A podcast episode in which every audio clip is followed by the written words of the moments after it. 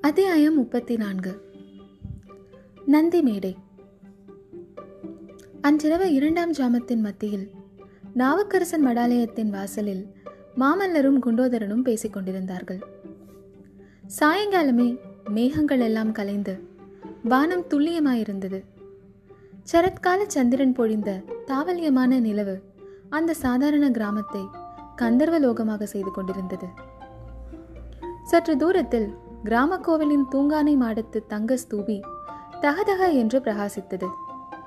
அதற்கப்பால் தெரிந்த தென்னை மரங்களின் உச்சியில் பச்சை மட்டைகளின் மீது நிலாமதியின் கிரணங்கள் ரசவாத வித்தை செய்து கொண்டிருந்தன.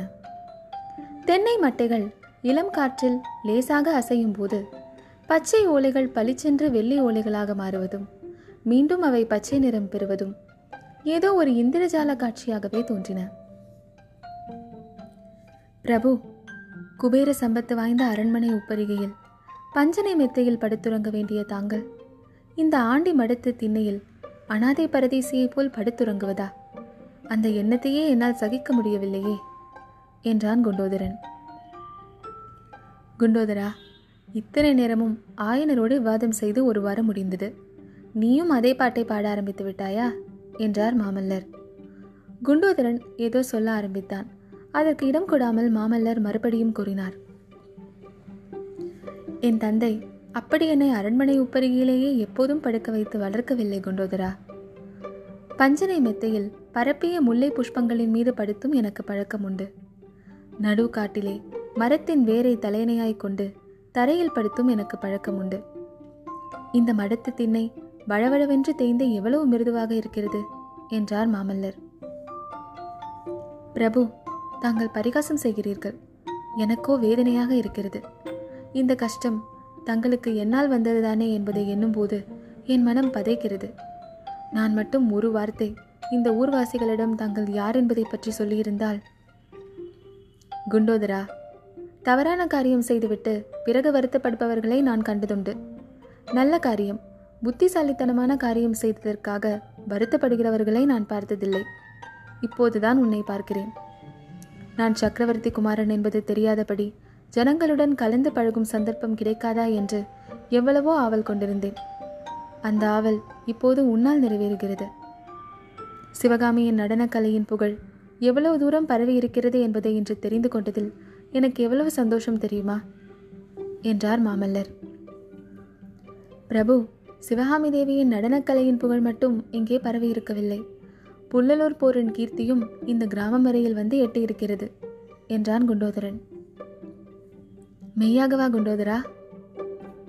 ஆம் பிரபு. அந்த சண்டையிலே குமார சக்கரவர்த்தி நிகழ்த்திய மகத்தான வீர சாகச செயல்களை பற்றியும் இங்கே எல்லாம் தெரிந்திருக்கிறது.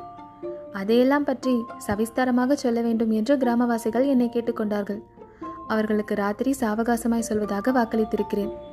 இப்போது கோவில் பிரகாரத்திலே அவர்கள் கூடியிருப்பார்கள். நீங்களும் வருகிறீர்களா? என்று குண்டோதரன் கேட்டான். வருகிறேன் வருகிறேன்.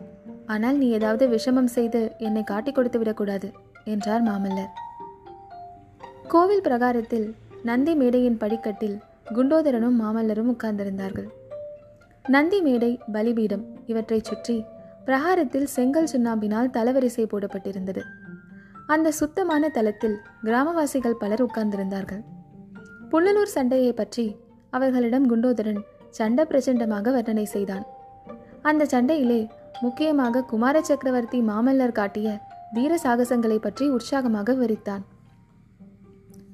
மாமல்லர் எப்படி போர் செய்தார் தெரியுமா? இந்த கணம் பார்த்தால் இங்கே இருப்பார். மறுகணம் பார்த்தால் அதோ அந்த மதில் சுவருக்கு அப்பால் இருப்பார்.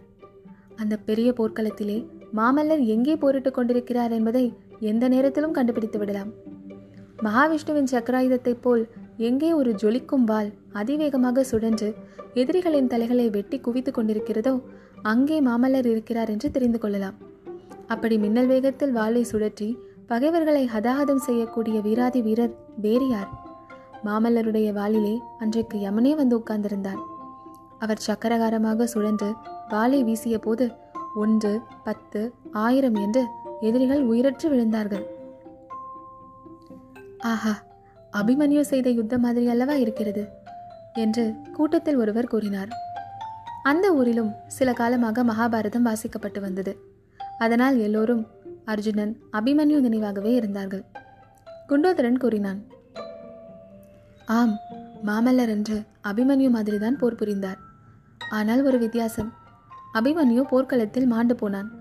புள்ளலூர் சண்டையிலோ மாமல்லரின் வாளுக்கு முன்னால் நிற்க முடியாமல் எதிரிகள் புறமுதுகிட்டு ஓடத் தொடங்கினார்கள். எல்லோருக்கும் முன்னால் ஓட்டம் பிடித்தவன் கங்க நாட்டு அரசன் துர்விநீதன் தான் துர்விநீதன் எந்த பக்கம் ஓடினான் என்று ஒரு கிராமவாசி கேட்டான். தெற்கு நோக்கி ஓடி வந்ததாகத்தான் கேள்வி. தென்பெண்ணை நதி வரையில் அவனை பின்தொடர்ந்து மாமல்லரும் தளபதி பரஞ்சோதியும் வந்ததாக கூட கேள்வி என்று சொல்லி வந்த குண்டோதரன் மாமல்லர் பக்கம் திரும்பி பார்த்து ஏனையா என் கையை கிள்ளுகிறீர்? என்றான். மாமல்லரின் கண்களில் கோபக்குறி காணப்பட்டது.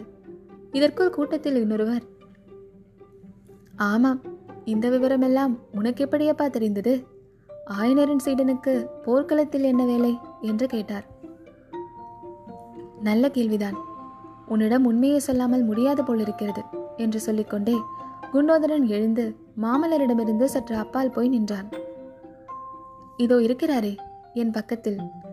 இவர் இவர்தான். ஏனையா இப்படி என்னை உறுத்து பார்க்கிறீர்? இவர்தான் உண்மையில் ஆயனருடைய உத்தம சிஷ்யர். நான் பல்லவ சைனியத்தைச் சேர்ந்தவன். துர்விநீதனை தொடர்ந்து வந்த மாமல்லருடன் நானும் வந்தேன். வழியில் என் குதிரையின் கால் ஒடிந்து விழுந்து பின்தங்கிவிட்டேன். பிறகு வெள்ளத்தில் அகப்பட்டு கொண்டு இவர்களுடைய தெப்பத்தில் ஏறி உயிர் தப்பினேன். உடனே கூட்டத்தில் இருந்தவர்கள் ஒருவரையொருவர் விழாவிலே விரலால் சீண்டியும் வேறு விதமாக கவனத்தை இழுத்தும் காதோடு ரகசியம் பேசிக் கொண்டார்கள். குண்டோதரன் ஆயனரின் சிஷ்யனாக இருக்க முடியாது என்று அவர்களில் பலர் முன்பே ஊகித்ததாக சொல்லிக் கொண்டார்கள். மாமல்லரும் ஒருவேளை இந்த வெள்ளத்தில் அகப்பட்டு கொண்டிருக்கலாமோ என்று ஒருவர் கூறினார். அதை நினைத்தால் எனக்கும் ரொம்பவும் கவலையாகத்தான் இருக்கிறது என்றான் குண்டோதரன். ஒருவேளை இங்கேயே அவரும் வந்து ஒதுங்கினாலும் ஒதுங்கலாம் என்று இன்னொருவர் சொன்னார். ம் ஒதுங்கினாலும் ஒதுங்கலாம் என்றான் குண்டோதரன்.